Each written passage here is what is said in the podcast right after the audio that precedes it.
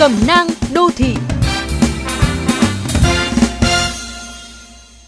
Các bạn thân mến, khi số ca COVID-19 cộng đồng tăng cao tại nhiều địa phương, F0, F1 xuất hiện khắp nơi khiến không ít người lo lắng.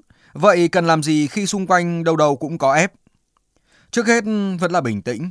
Đây không phải lần đầu chúng ta đối diện với nỗi sợ mang tên COVID-19 và cũng không còn quá bất ngờ khi số ca nhiễm tăng cao.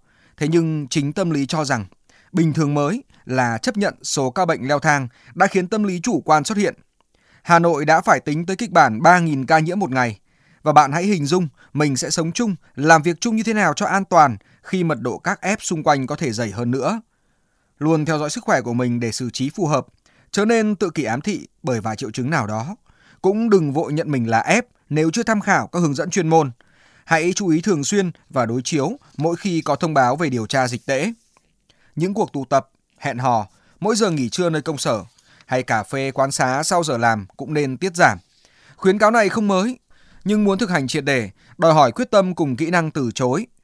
Các cuộc trò chuyện càng không phải nhất thiết diễn ra nếu chủ đề liên quan đến những thứ ngoài khả năng của chúng ta, chẳng hạn số ca nhiễm và tử vong, khả năng tái lập giãn cách xã hội.